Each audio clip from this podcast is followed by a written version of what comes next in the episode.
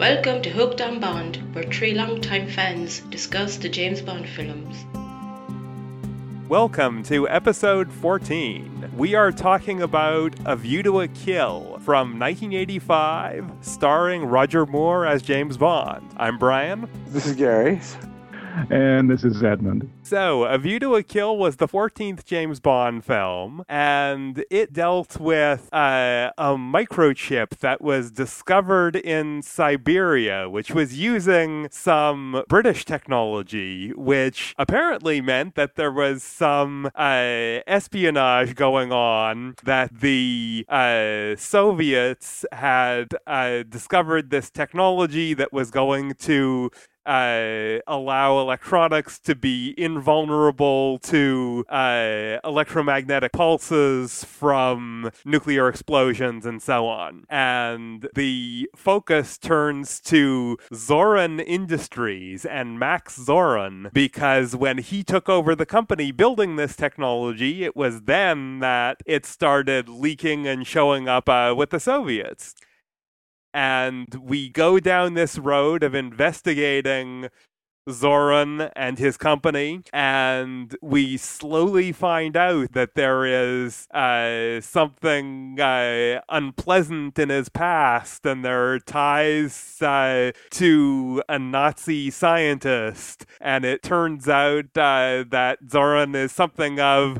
a psychopath. And of course, uh, he clearly becomes the villain of the piece and is moving towards this plan to wipe out microchip production in Silicon Valley so his company can become dominant. Yeah, I think that uh, that that that covers the basics, and uh, there's um, you know sort of the, you know this this does allow them to sort of bring in a, bu- a bunch of the sort of classic Bond elements. Um, the, the actual pre pre credit sequence where he's recovering the microchip in Siberia is. Uh, you know, a, is a skiing chase. Um, you know, so we get to see the latest variation of uh, Bond uh, managing to avoid a whole horde of people on skis um, with uh, with some some new variations this time. Um, I think this one worked very well, actually. Oh, oh, absolutely, absolutely. You know, and they you know going from the having uh, going to the single ski to, to getting the guy off the snowmobile to uh, to then that uh, snow the snowboarding on the single runner um, after the, after the snowmobile blows up. Um, although I do have to say I don't know why they felt the need to put the Beach Boys in, in there. Yeah, and of course it wasn't even it wasn't even the Beach Boys. It was some lame cover of the Beach Boys song because yes. they couldn't get the rights or they felt it was cheaper. Now that's clearly a massive misstep, and as much as I do enjoy the opening credits, I that is a terrible moment because it also interrupts a really really good John Barry score. And like yeah. just when it's getting to a peak moment, they they segue into that terrible cover and it kind of it takes you out of the scene. Agreed. That really was, not a good choice. Yeah, that was a, a big misstep for sure. But the rest of what they did in that uh, pre-title sequence uh, there was uh, was very good. I thought. Well, yes, it was. It was indeed. Right up to the tacky floating love palace that he ends up getting away on. yes, the uh, that that was disguised as an iceberg. Yes, supposedly, even though it was so much grayer. well, yes. so we could and, and also, I, I, I really want that autopilot technology that they can just turn on and it's going to go go through all of those ice floes and moving icebergs and things and take them to Alaska in five days. yeah, and it's one thing for it's one thing for Bond to escape in the villains uh, getaway iceberg, which would be equipped with Bollinger and all these other kinds of things but I'm not sure Her yeah. Majesty's government's little sub iceberg would, would have all those things like the bed and the it's a much more comfy bed than you would otherwise expect to see in one of those things. Yeah. Uh, true yes. outfitting it with a bed uh, a, f- a cool fridge for the bollinger and a very very attractive uh, captain. I don't know what i don't know what she's there for at all. I, I guess the idea being that he didn't land in that sub he was getting there some other way Well, yeah, maybe it, I've it, done that job, and Well- I don't think it's ever been very clear about that Well, point. I mean, I mean, I, yeah, I mean, this was the mid '80s, so you know, maybe this was part of uh, the the Tory government privatizing parts of the uh, of the military services. So yep, maybe Bond was that- able to get some defense contractor to uh, to customize it for him. Yep. Yeah, that bit on the little boat was uh, eh, sort of a self-indulgent sequence. indeed, It indeed. was eh, okay, whatever. Uh, the title sequence itself, I kind of liked actually. Oh, it it's great. was- all the fluorescent uh, ski wear. It's pretty fun. Unabashedly 1980s. Yeah, and also it was, Absolutely. was perhaps the last. Well, I think it was the last time Binder did a really good credit sequence, and also the first time in a while that I think he'd done a good one. So sort of a, it was a nice high moment for him and his style, his art. Yeah, it was um, quite quite in your face and uh, you know very very tight. It was uh, nicely done. But let's not forget, it was also coupled with a pretty good song. I mean, it, it, that was a great song when it was attached to the movie, and it's still a good song now. It- Yes. it's still fun to listen to with its incomprehensible lyrics and completely Mhm. senseless lyrics, frankly. But it's it's pretty good. It's John Barry getting a little more rock, closer to rock than usual. Yeah, and having um, Duran Duran do the song, I think worked for that one. It absolutely did. It was a, a little bit similar to what they did uh, back in um, Live and Let Die with Paul McCartney and Wings, sort of the guy group uh, uh, type song there. Yeah, I think George Martin obviously. Well, Barry had no part of that, so I think this was. I think it was a little fun for him to try this one with the band. Yes, Yeah. I, I like the soundtrack for this film quite a bit, actually. It's very good. It was uh, the first time we've had several times where they've tried incorporating more pop or rock music sounds into a Bond soundtrack. This is the first time I think that John Barry did that, and I think it's the first time that it really worked. Yep.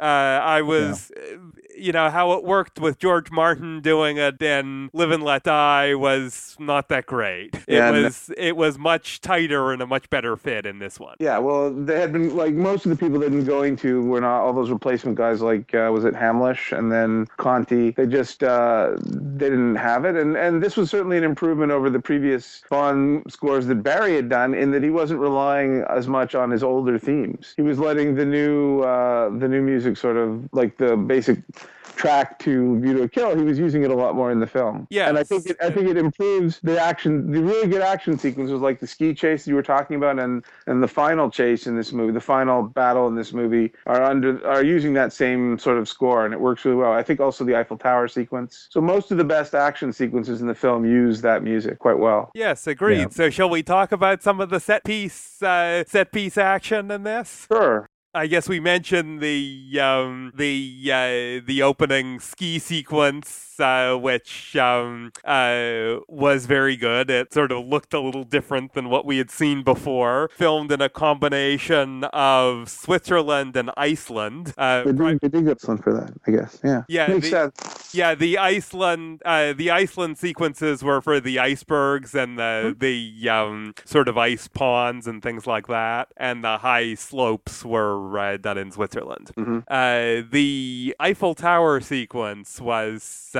quite elaborate, uh, and that was uh, that was quite neat with uh, uh, a chase, you know, a chase and gunfight going running up the Eiffel Tower, uh, ending up with uh, a parachute jump off it by the Yeah. the villain who's being pursued by Bond. hmm Yeah, and then you know, followed, of course, by that car chase, which you know, what you know, does go quite over the top. Um, and, you And know, does not you know, at any point feature Roger Moore.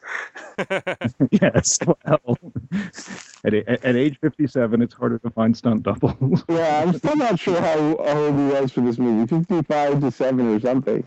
But it's definitely like too that. old. It was definitely too old for him at this point. Yes, I Yeah, thought yeah. his his performance actually was not bad, but yeah, it was really pushing it on the age. Yeah. And and he saw that too, and he had been saying, you know, yeah, this is getting to the point where it's, uh, you know, it's too much. Right. I mean, in a way, he clearly outlasted his utility, but they had no one else, anyways, and they kept coming back to him. But this was the one where there was just no way to cover it up. Right. yeah. Yeah. He looked. No, he he really looked almost almost the contemporary of Patrick Macnee, and not like a much younger, more virile spy. He really didn't seem all that much younger. That's right. Yeah. So, characters. We sort of have an interesting cast of characters in this. Uh, as we've noted, uh, uh, Roger Moore as Bond getting kind of old for the part. Um, we had um, some interesting villains in this, I think, with Yep. uh, Christopher Walken as Max Zorin, uh, and they they sort of made him made him up to look uh, very pale, sort of almost albino looking. It seemed. Yeah, the blonde, sort of faded out hair. And I, I think they lightened up his skin tone a bit too, maybe. I think that's right. He did have a very sort of odd looking appearance. That sort of helped helped it because he was this sort of odd, you know, putting you, you know, putting you in an uncomfortable position kind of character. Yeah, no, he was Yeah. good. I mean, it's it's great to get someone who's so good at playing psychos, who's so famous for it, uh, playing a, a psycho villain in a Bond movie. Yes, absolutely. And he really was, you know, intended to be a psychopath and played as a psychopath. Yeah, I, until I saw it again, I'd completely forgotten the scene where he talks about how his genius allows him to improvise situations. It's like not, it's not even true, but he's just completely crazy. Exactly. it's, a, it's a terrible plan that he has when they're burning down the city hall. It's just really lame. Oh yeah. And yet he, he, he Yeah. wants Bond to appreciate his total genius in coming up with it.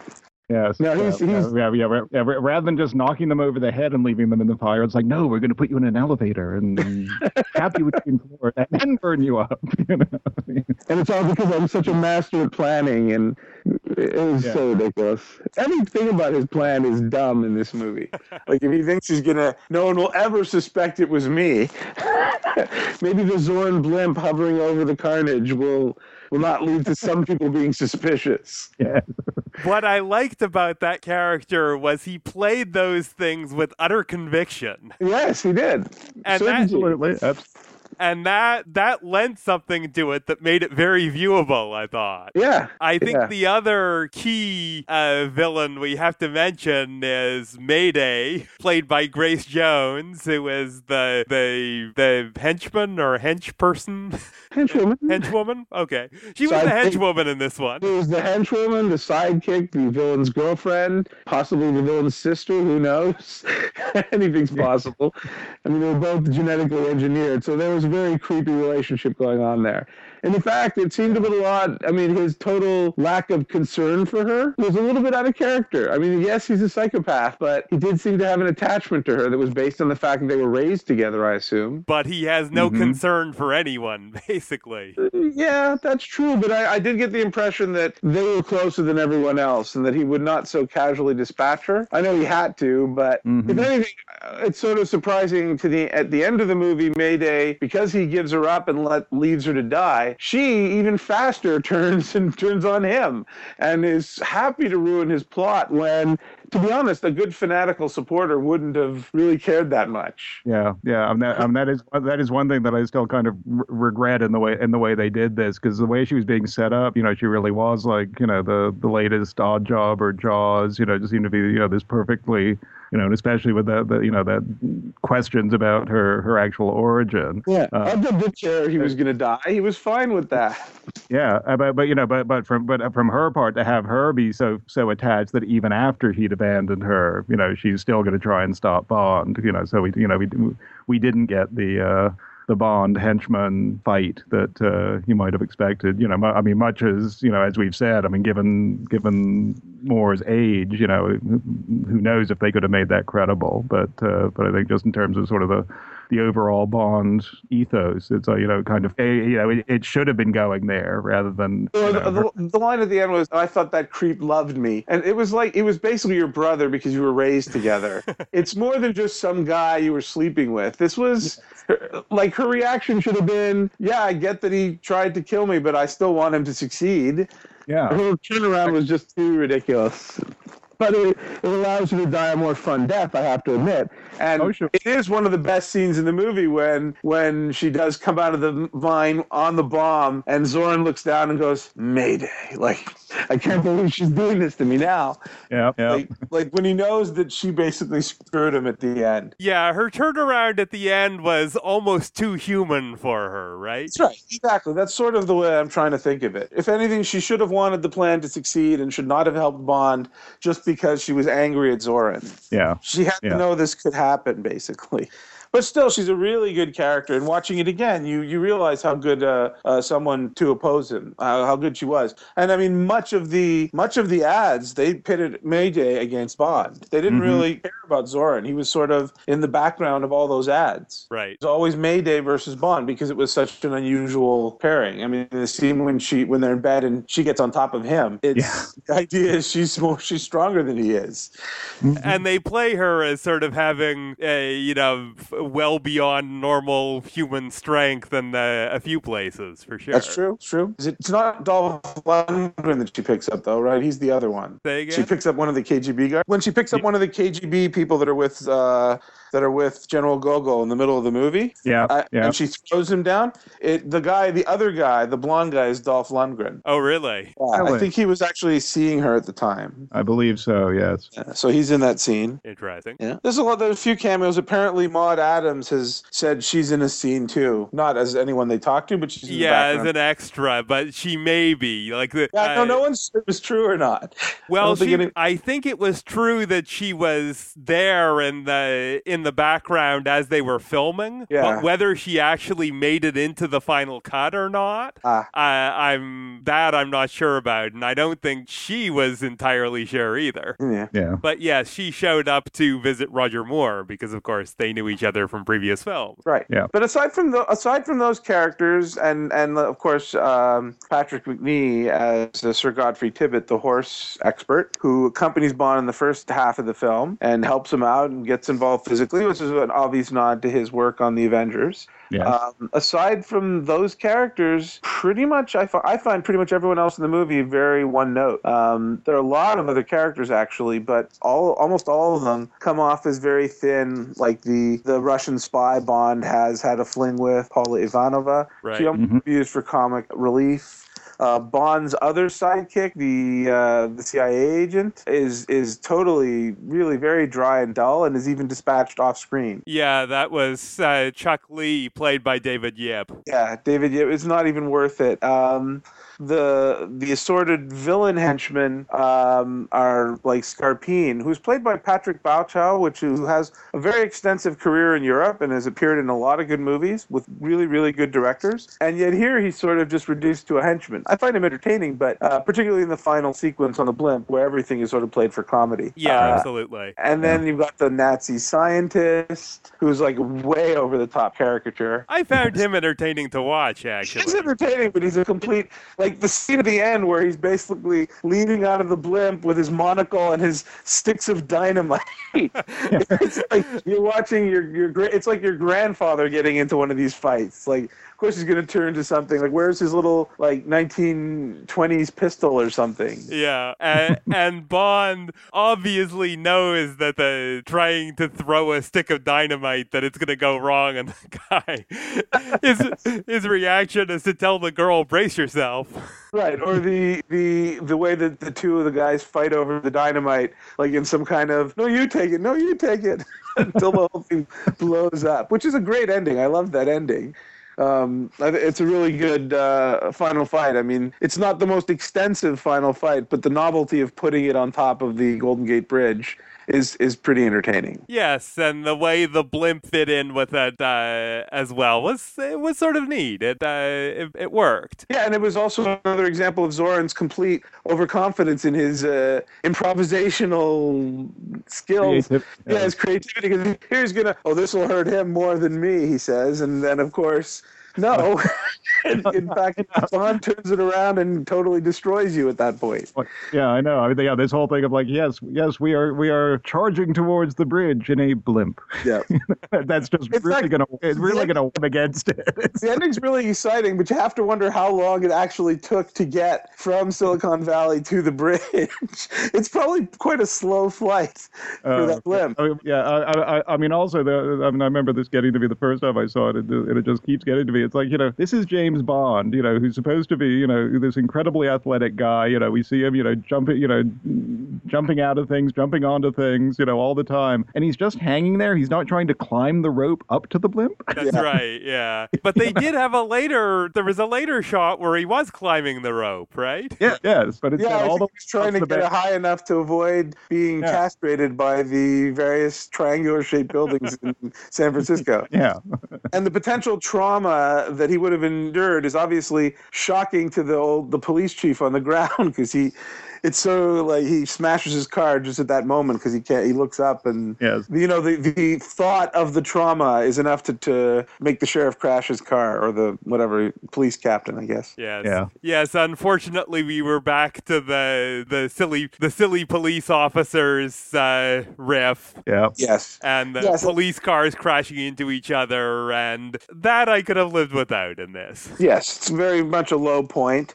and that Bond has there are better ways for Bond to contact people. I mean, yeah, it's possible they'll try to throw him in jail for a long period of time, but he has so much pull with various members of the government hmm that it shouldn't really be that hard to get the cops off his back if he really wanted them to be. Yeah. Yeah. Well, you know, the stunt driving team had just always wanted to use a ladder truck. Yeah, I guess that's it. But they got their way.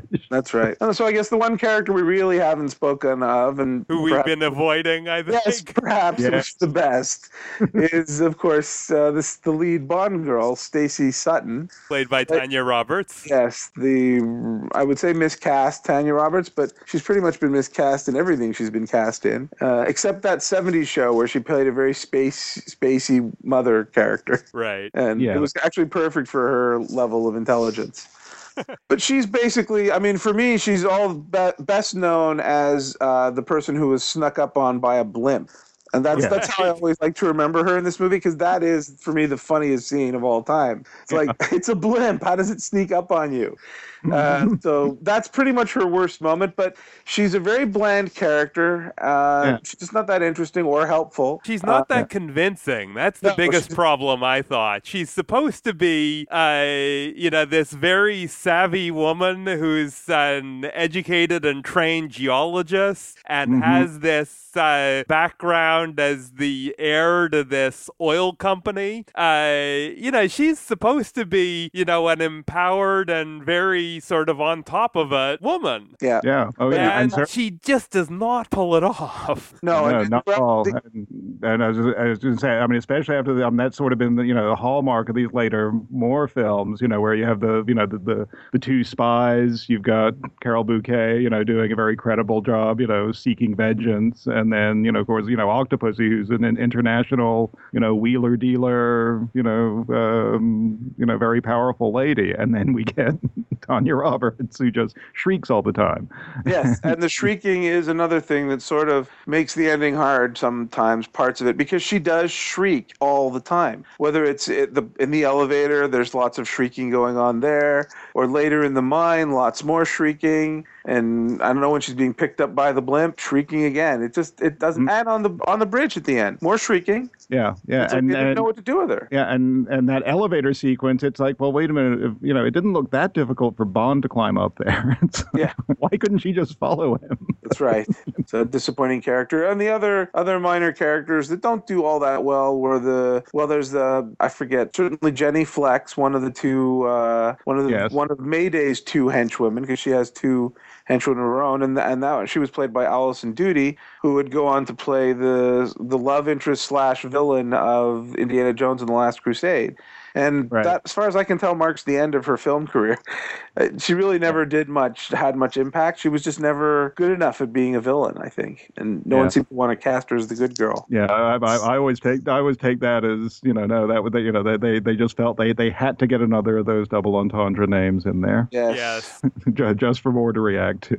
so, Yep. Yeah, you know, she she didn't she didn't do much in it, but I didn't think she detracted from it very much either. You know, she No. she was she was okay in that role, but she was just there. The only Yeah. thing she Where Ta- Tanya Roberts made the film weaker because of because she wasn't up to doing that role, or however it worked out, she was not. You know, she didn't play that role very well. Where most of the others, for what the characters were, they were okay. You know, the actors were all right in them. Yeah, and I also Yeah. do like the performance of Hal. The I like Hal, who was her boss, the guy who was taking bribes from Zorin, and he's played by Daniel Benzali, who would a very good character actor who would go on to brief periods of fame on TV, particularly as the lead character of the Murder One series. Oh, that's right. A Yeah. lot of hype during the years when it was on, and he did Yep. some good side work after that too. But i- i- here he's so much thinner that you Mhm. don't really you don't see him as that other character.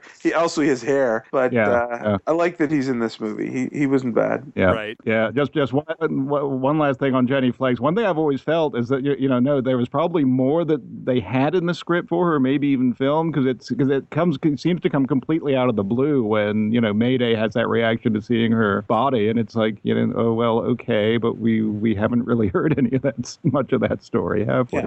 That's right. Uh, yeah, it almost seemed like there could have been, you know, a, another, you know, piece of storyline somewhere uh, with with some of these other characters. Uh, David Yip, who uh, who played Chuck Lee, the CIA agent, as we mentioned, he was at the time quite well known as the the Chinese detective, uh, another series that had been um, uh, had been running in the early '80s. Uh, so that was sort of his his big thing. There was he was quite well known for that. In Britain, or Yes, that was a British show. yeah, It was more it was a. BBC show, 81 and 82 okay. uh, where Tanya Roberts, she was uh, known for Charlie's Angels and I think Beastmaster. Oh yes, Beastmaster, Uh, a classic.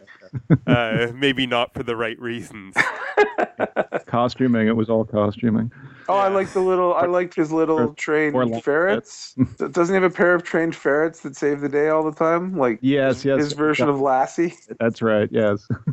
Where uh, Grace Jones, who was Mayday, wasn't really an actor. She was a singer and a model. oh, absolutely. Yeah. And honestly, when she has dialogue in this, which she doesn't have a whole lot of dialogue in this, but I don't think she's all that great at it. But physically, she's uh, a really interesting presence, and she plays a lot of the, the physical scenes very well, and did uh, some of many of her own stunts. And that was um, uh, that sort of was what made the the character interesting in the sort of almost uh, female version of Jaws kind of way. Yep, I Mhm. think that's right. Oh yeah. And you can see her final change of heart as being similar to Jaws. It's where Yes. he, he ends up teaming up with Bond and, and he gets a redemption at the end of the movie. So does she. Yes, Mhm. the difference being that Jaws survives. Yes. Yeah. Um, even more ludicrous situation than the Mayday one. yeah. I would say Mayday's odds of surviving the being standing on top of a bomb when it went off better than Jaws' survival odds. But they Yeah. announced in a voiceover, they announced like you know off screen, oh yeah, we saved Jaws too. Yes. Yeah. That that capsule did did survive reentry. Well, no, it actually no. The space shuttle picked it up. Somehow it was able Oh, to uh, rendezvous right. with it That's and right. Transfer yeah. them over somehow. Yeah. it's really, it's pretty ludicrous. Yeah, But, yeah, yeah, I, they- I mean, yeah. I mean, but, uh, but, I mean, one one thing that does still kind of get to me about uh, Mayday. I mean, yes, even though you know it makes sense given what they've set up, et cetera. But uh, looking at it again this time, you know, I mean, I, I keep thinking it's like, yeah, once once it's out of the mine, it's like just jump off. you know, it's fine if it goes off out there. That's the whole point. I think at that point she wanted to blow up with it, probably. I guess, I- and she wanted him to. Yeah, she wanted to see him. She wanted to be on that, laughing at him when she did it. yes, exactly. But, uh, That made as much sense as anything else. Yes, and I guess she didn't know exactly when it was going to go off, right? Well, mhm. there was a timer. It was pretty close. Oh, close. there was to a time. Oh, you're right. Yeah, Okay. It was extremely close to zero at that point. She Yeah. knew she was getting blown up. yeah, yeah, that's true. Yeah. I mean, but it's, it's- I mean, I mean, it's uh, you know, I mean, uh, um, much as I do kind of, you know, li- like the final bridge sequence of it, you know, but I guess you could say it's, you know, it's sort of it's the final indication of, you know, yes, how much of a psychotic he is. That, you know, yes, he's just seen his plan has gone to hell, but uh, you know, he, he, he uh, his concern is, you know, oh no, let let's let's kidnap Bond's girl and go off with her rather than, you know, how about landing and seeing if you can actually set it off again. True, or his just his his sort of glee at the end replaces the fact that your scheme has failed. Everything you worked for is done. You're pretty much caught at this point. Mhm. Well, he's so utterly twisted. Like he is more twisted and insane than almost any other Bond villain we've seen up to this point. Anyhow. Pretty much. Yeah, oh, yeah, Uh, yeah. You know, he he wasn't sort of uh, you know utterly rational and maniacal like Blofeld. He was you know just completely out there. Yep. And that gave you something very different than what we had had seen up to this point. Yep, yep. I mean, the plan was fun from a movie perspective. It was the kind of big villain plot you, you kind of like to see. So I did enjoy that part of it. Of course, you had the great Goldfinger homage when he does his little explanation of his plan or part of his plan. And he has his little model kit just like Goldfinger did. And he Yeah. has his, I don't want any part of this. So he goes, well, I guess uh, you'll have to leave then. Yes. And then he drops him off the blimp into the ocean. That was a lovely scene. That It was, was a very well scene. played. That was a very nice scene. And the whole the, plan. ste- the steps the guy was standing on turning into a ramp. Mhm. What else do you think was down there, anyways? Was there Yes. maybe a little ca- a coffee room or something you could Mhm. hang out while waiting? Yes. I don't know. It was uh, it's one of those scenes, but uh, the whole plot is very Goldfinger-esque in that it's another destroy the market so that what he has will be in greater demand. He was a very Goldfinger like character. Like he was much more insane and psychopathic. Yep. But it was, you know, the big industrialist who was running this weird thing on the side uh, to his own benefit and had, you know, as you say, the whole plan and the blimp and the description to the potential partners was very much like what we saw in Goldfinger. Yeah, yeah, it's funny. I mean, I kind of feel there was, you know, sort of they they were kind of going through a checklist of, of different Bond things. I mean, the you know the whole French chateau and the and the riding, you know, is certainly reminiscent of Moonraker, and um, you know, except with you know with uh, horses this time rather than quail shooting, um, and uh, you know, and it was sort of like you know, you know, yes, we've we've had the horses, we've had the skis, ski skiing sequence, you know, so of course we have to have at least one underwater sequence with Bond traveling around in scuba gear. Um, Well, they know, so- oh that's right. They had the other underwater sequence when they get uh, when he and Tibbett are pushed into the lake. Oh, it's yes. not quite as extensive, but it, it does qualify. It Yes. that was a nice scene, actually. Yep. Uh, Yeah. When he is uh, in the in the car in the Rolls Royce, and you know he can't get out because uh, Zorin and Mayday are standing there waiting waiting to Yeah. make sure that he doesn't. So he's breathing with air from the tire, looking up at them, and that sort of dynamic was kind of neat. Yeah, it's well shot too. It's a good yeah, scene. I mean, yeah, yeah, I did really. I mean, I mean, speaking of creative improvisation, it's like you know that that's a real case of it, and you know one of the few times in the Bond films, you know, when they you know they actually sh- you know show him sort of you know really thinking on his feet, not just you know oh reaching for that uh, that tank that Q happened to have you know kept underneath that seat for just this eventuality. so you know, yeah, that was de- de- definitely a nice touch. Yes, that's right, and they did actually sink a Rolls Royce for that. Uh, they they got an, they got an extra one just for that purpose. The Rolls Royce you see for most of it was actually Cubby Broccoli's car Way to save or one money. of one of his cars. He he had one, and they they used it for uh, I think all of the scenes except that one where they actually sink one. Right. So Cubby allowed them to throw dirt on the car or Yes, or mucky I- water. I believe yeah. the throw it, the throwing uh, uh, mucky water onto it. That was actually uh, uh, Albert R. Broccoli's car. Cute. Uh, the whole um, the segments earlier in the frel- in the film with uh, Patrick Macnee as Sir Godfrey Tibbett, uh, or Sir Godfrey and then Tibbett, if you like. uh, that that was really well done. He and he and Roger Moore played that uh, very well. The chemistry was just lovely. Yeah, they make a Yeah. good. They made a very good partnership. Yeah, and the the concept of Sir Godfrey really being this, uh, you know, upper class uh, horse trader who's in, uh, you know, the expert on this stuff, but going undercover as Bond's driver. So Mhm. of course Bond was taking advantage of this at every moment, you know, pushing him around. Yeah, yeah. Although, well, although I mean, I got the impression that uh, you know, no, you know, um, it was it was planned because they had the tape, you know, the tape already recorded and set uh, of him being, you know, a a, a com- completely, you know, mo- monstrous boss. So uh, you know, Absolutely. it, you know. it was planned, but he was, uh, you know, uh, milking it for all it was worth at the time, more than Yeah. Sir Godfrey was expecting. Yeah. And that was something that uh, the actors played very well. Uh, Roger Moore and Patrick Macnee knew each other uh, quite well. They actually, when The Saint, Roger Moore's series, and The Avengers, Patrick Macnee's series, were both shooting at the same time, they were actually on adjacent stages. Oh, So the two yeah. of them knew each other uh, quite well from that. And apparently, in these sequences in A View to a Kill, Roger Moore uh, kept improvising extra uh, insults and extra things he could throw at Macnee. That's good. Yeah, I like that. Yeah, no, that, that, that certainly shows why it why it goes so well, and uh, you know, yeah, and I, and I mean, not, not that I know how it could be re- rewritten this way, but it re- it, re- there it really kind of feels like two separate films. like uh, you know, up, up until Patrick Macnee exits exits the stage, I mean, it's you know, there's you know certainly sort of some standard elements, you know, but it feels like a, you know a pretty good Bond film, and then Tanya Roberts comes in, and it just turns into this completely different thing that isn't quite working. Um, Yeah, and even his even Bond's relationship to her is extremely paternalistic. I mean, he's clearly her father's age more than anything else, mhm. and he's really just almost guarding her. I mean, he doesn't sleep with her till the end of the movie, pretty much. yeah, yeah. So it's it's very everything's off about it after at that point. Like he lies to her about where he, who he's working for at 1st Mhm, Doesn't mhm. even seem really necessary. Yeah, Right. It's like who cares if he works for the Financial Times at the end of the day? Yeah, I mean, yeah, yeah. yeah, yeah. I, I mean, I could see, you know, keep keeping it up at first, but then, you know, but then it's like, you know, oh yes, and I just happen to have this friend from the CIA. You know, it's like, you know, at, at, at that point, you'd think he would have actually revealed, you know, you know, no, this is all part of a mission.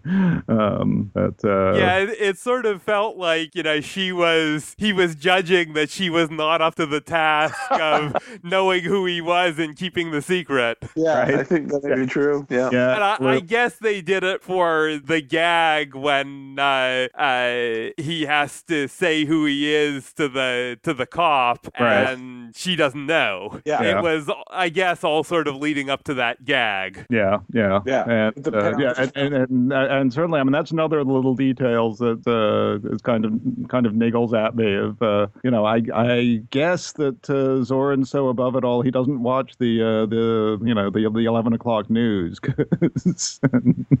see, sees Bond rescuing her coming down that ladder truck, since there seemed to be plenty of Right. news crew there to document that. Well, it must be said he doesn't have like an iPhone or an iPad with Yeah, well, Wi-Fi. No, I know, no, but. Uh, But yeah, he should have people monitoring the news at least.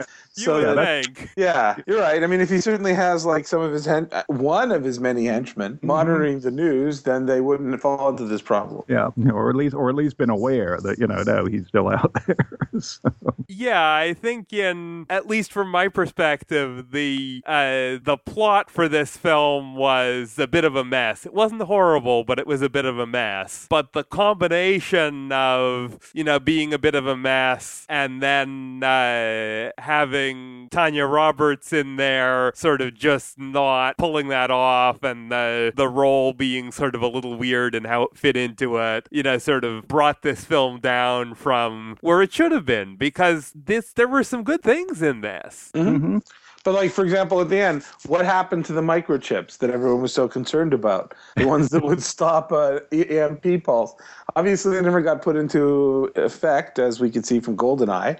But Yeah. uh, it's just like the thing kept jumping from place to place. Like the whole horse, the whole horse racing stuff is amusing to watch, but it's completely unrelated to the, the scheme. It's like Yeah. they sort of want to get closer to Zorin that way. The fact that Zorin cheats is almost irrelevant. I mean, That's it just it's just it's just a personality quirk. He cheats Right. in the horse races and he cheats in his own steeplechase contest. Yeah, I mean, or if it, or it was, you know, I mean, yes, it was there to, you know, introduce this element of, you know, oh no, he, he really is a, he was supposed to be a Soviet agent, you know, and he's he's going rogue and off script, and uh, you know, go Gogol's, you know, has to come and try and rein him in. Completely. Yes, and, and I'm sure the head of the KGB always makes trips to America to actively run missions. Yes. Yes. I did I did like the scene with him and with Gogol. Mhm. Uh, it was it was a good scene. And I like the idea of General Gogol being sort of a good guy and sort of a villain depending when you're seeing him, him and in what situation. Yes. We've sort of seen his, you know, his role in things go back and forth a couple times before. And I He like does spend- that. Yeah, he does spend a little too much time at MI6 headquarters, or at Yes. least a little too much time for the head of the KGB. It's like, oh, it's General Gogo. Do I need to sign in? No, no, General. We trust you. We know you. Go right ahead. M's office is uh, third floor. yeah, which of course you would say, oh, I, It's a little much. yeah, I've been here many. Times. We've had that issue with Gogol all along, as far as Yeah. I'm concerned. Oh, for sure. But like the last two movies, he's basically in M's office wrapping up the the storyline. Yeah. Like, where's the Romanov star? We need to get that back. and in this one, he he gives Bond the Order of Lenin. Yes. Like what? Again, it's a funny one-liner, and that's why they have this scene. Yeah. Where would we get all our information? Mhm. it's like the end of a, a typical, you know, MacGyver episode where there's a funny line at the end. Yeah, th- this film did have a tendency to sort of descend into bizarre humor at times. Yeah, yeah, But the earlier scene with, with Gogol, I thought was quite well played. yeah. It was and, good. You know, a good, good, you know, good way of doing the exposition and good sort of character stuff. Yep. And uh, and so on. Yep. Um, this was, uh, of course, the the last Bond film that Roger Moore did, and it was also another last. It was the last film to have an original character from the first Bond film played by the same actor. Yep. Because it was Lois Maxwell's last film as Miss Moneypenny. Yep. And they gave her a nice comedy uh, uh, scene as well, where she gets to duplicate the Eliza Doolittle scene from My Fair Lady. Right. Yeah. And that, uh, that was a nice touch. They got her out of the office. She got to go somewhere like fancy and dress up for it. it was a nice touch. Yes. And they dismissed Miss Smallbone from the previous uh, film, so that was also a plus. Was that the previous film, or was that Uh, wasn't yeah, it for, for Your Eyes Only? um, maybe that might have been. Yeah. it might have been. Yes, we didn't we didn't have Miss Smallbone in it, uh, which yes was probably a good thing.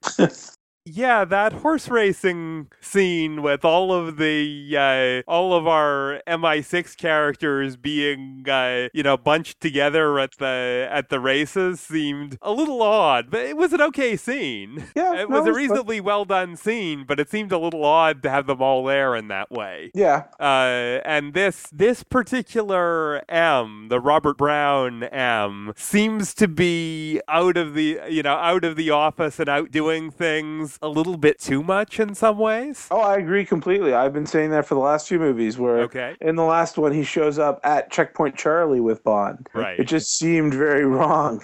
Uh, uh, for him to be let out of the sight of anybody, whereas in the more recent movies, M is generally like watched at every moment. Uh, Mhm. of course, the last few movies have had her falling into problems very quickly. Um, Yes. it- It's it's like not for lack of trying. Like Mm. it, it, the movies are often revolve around luring her out uh, from under her protective shell. Whereas, yeah, Robert Brown just seems to go wherever he feels like it.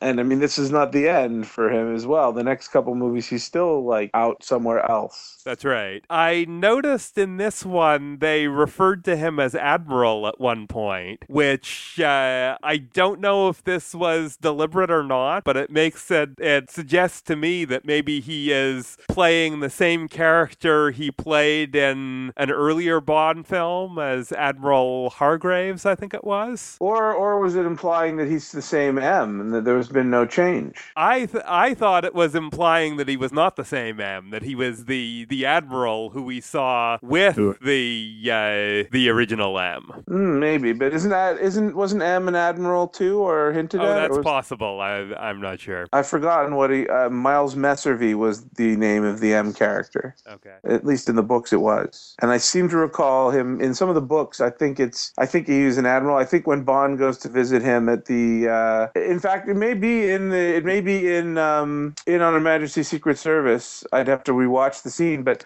when Bond goes to M's house to give him the mm-hmm. Blofeld information, I think he asks if the Admiral is in. Oh, I think you may be right, actually. Yeah, I've always assumed that Robert Brown was simply a continuation of the very same M character, and not a new and not a new M. At, at this point, I'm not sure because we know that M is a position, and you know the the Judi Dench M is clearly a different character. Well, I think that's the point where they decided to make it a different character. Okay. But but it, it seems it seems like the the Robert Gray the um the uh, Robert Brown M could be Admiral Hargreaves, who was uh, in in The Spy Who Loved Me. hmm I think that they always have M always has an M name. Right. Oh, okay. I think that's their their humorous approach. And uh, there was an a Maud, Maudley or Maudsley as well. I think was M. I think that's supposed to be the character name for this M. Okay. Though they never say it. But but Daniel Craig does say, I didn't realize M actually meant. Yes. Was And she goes, don't for- say it. don't say it. Judi Dench fires back. Yes. But yeah, no, I I've always really thought they were the same character. Although his then dismissal of Bond in a later film is something the old M would never have done, and his treatment by this M is certainly not the same treatment as the father figure original M played by Bernard Lee. By- yeah, the Bernard the Bernard Lee M. Yeah, sure. Brown Brown's M never has very much sympathy at all for Bond. Or, or emotional attachment to him in any way. That's right. But I still think they didn't really intend the character to change. Okay. But who knows? Who knows? Now, speaking of casting, I think there is one intriguing thing to bring up since you know they did have Grace Jones, you know, basically was basically known as a as a singer, but uh, you know, believe it or not, Christopher Walken was not the first choice to play Zorin. That's right. Yeah, since they offered it to David Bowie, who, it's a rather funny quote, said he didn't want to spend five months watching his stunt double fall off cliffs. And- yeah, I, I don't think it would have worked. I don't think Bowie could be murderous enough. Exactly, exactly. But but then they they offered it to Sting after that, who also turned it down. oh my goodness. Obviously, they were I think for. Walken was a better choice than either of those. They, Yeah, they might have yes, that- worked, but exactly, exactly. Sting could have done it. He's just not a good enough actor. He has. Yeah. I mean, his roles whenever he's in a movie, he's usually playing a psychotic. So it's certainly up his alley. Uh, but he just doesn't have the. Uh, I don't think he has the polish to be like a rich industrialist like that. yeah, exactly. Uh, Yeah. He can't pull that off. But if he wants to stand there in a weird metallic leather loincloth and threaten to kill the last uh, Atreides, well, Yeah. that's about where he belongs. Per- perfectly fine. Yeah. I mean, really, he didn't do much of any acting after that film. Uh, I think I think he was a, he was a Frankenstein once, or Yeah, no, uh, there, there, I mean, there, there, there, there was Stormy Monday, which actually he's he's not too bad in, but he's got to, just, like, just got to play a disaffected jazz club owner, so it was kind of right, up his Right. ass. So, okay. no, but Sean I Bean knew and David Bowie. I don't know the thing one. That's uh, Yeah. very interesting. no, but in Stormy Monday, Sean Bean and Melanie Griffith are, are the one driving all the action. So right. him and Tommy Lee Jones just uh, just provide some of the complications. W- We shouldn't completely forget, but Q actually does make an appearance in this movie, but it's so like pointless and uninteresting. you can just ignore his presence entirely. Yes, they were getting to the point where they didn't want to do the big the big Q scene and the big gadgetry kinds of things, but they still wanted to include him. Yeah. Yeah. So I mean, And it this is this has come up. Well, it's come up since the late '60s that you know they haven't really had anything for Q to do, but they find something. So they have him comparing the two uh, the two microchips to demonstrate that uh, the information was leaked. That the uh, for the uh, the chip that Bond found in Siberia. So there's a leak to the Soviets. Well, yeah, they could have told us that without having Q there. It's, And then Yeah. he also introduces the worst Bond gadget of all time, that stupid dog thing. Mm-hmm. You know, the, the robot Oh, dog. yes. It's really, and, and it allows, it's setting up the scene at the very end of the movie where the robot dog spies on them in the shower. So it, it's really lame. Yeah, yes. yeah, Uh, and yeah, it w- it was based on there were a couple of sort of semi toy like robot kinds of things that were around in the 80s that looked a little bit like that. Oh yeah, no, it got, it got Yeah. that it was supposed to be re- like the next phase of a particular device, so it would look cool. But Yeah. now just like a Roomba or something. Yeah, it a cat. was yeah, it was odd having it there. It didn't yeah. Yeah, uh, yeah, because I mean, because I mean, the other, the, mm, I mean, there were there weren't a lot of gadgets in this movie, and a lot, a lot of you know what what there was was was not that good. I mean, those ridiculous sunglasses with the dial, so he could see through the window. Yeah. They didn't look quite as out of place in the 80s. Yeah, well, I was old enough. Even then, they looked goofy. well, fair enough. I mean, they find a few better things for him in the next couple movies, at least certainly in the License to Kill. They use him reasonably well there. Yes, But- yes. And they, I thought they used him well in Octopussy, giving him a little more of the action, even because he gets involved. He actually gets involved in the action in both of those movies, hmm more so than usual. And uh, and I liked his use, the way they used him there. Yeah, uh, yeah. This, this movie, not so good. Yeah, Yeah. he he was okay in that the scene watching the races. Yeah, yeah, he was fine there. But you know, it was just he was one of their their MI6 characters, so he was there. That's right. yeah, yeah. Well, you know, it's Ascot. Everybody's got to show up for Ascot. Yes, ex- exactly. Okay, well, I think we have uh, covered A View to a Kill fair- fairly thoroughly. Yep. Uh, so, final thoughts, Gary?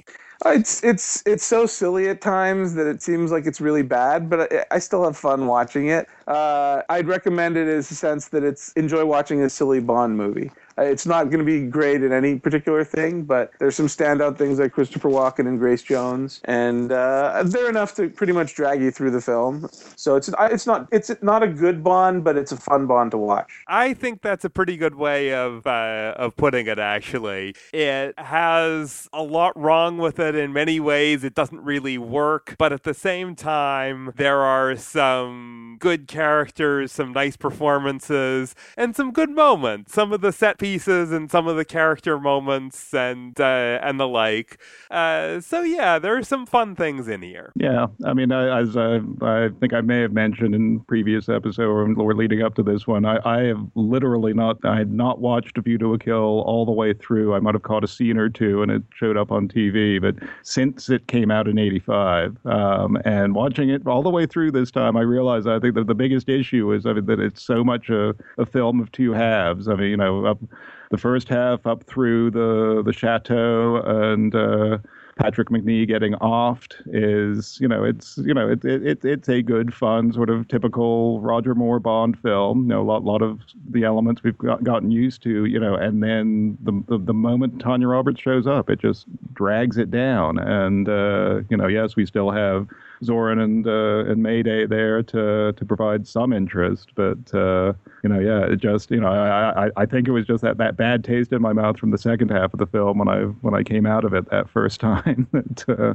you know just you know it, is what completely dominated my thinking about it. But uh, you know, you know, seeing it in context now and uh, having you know seen seen the other films more recently, it uh, you know, yeah, there there are elements there. It's just. Unfortunately, there's too much there that, uh, that that weighs it down in the end. And it has blimps. Everything's better with blimps, right? Blimps that blow up are fun. Yeah. Yeah, Yeah. I yeah, like that the movie ends with a cool blimp explosion. That works out well. Uh, just for me, the, the the Tanya Roberts character is definitely a problem with the movie.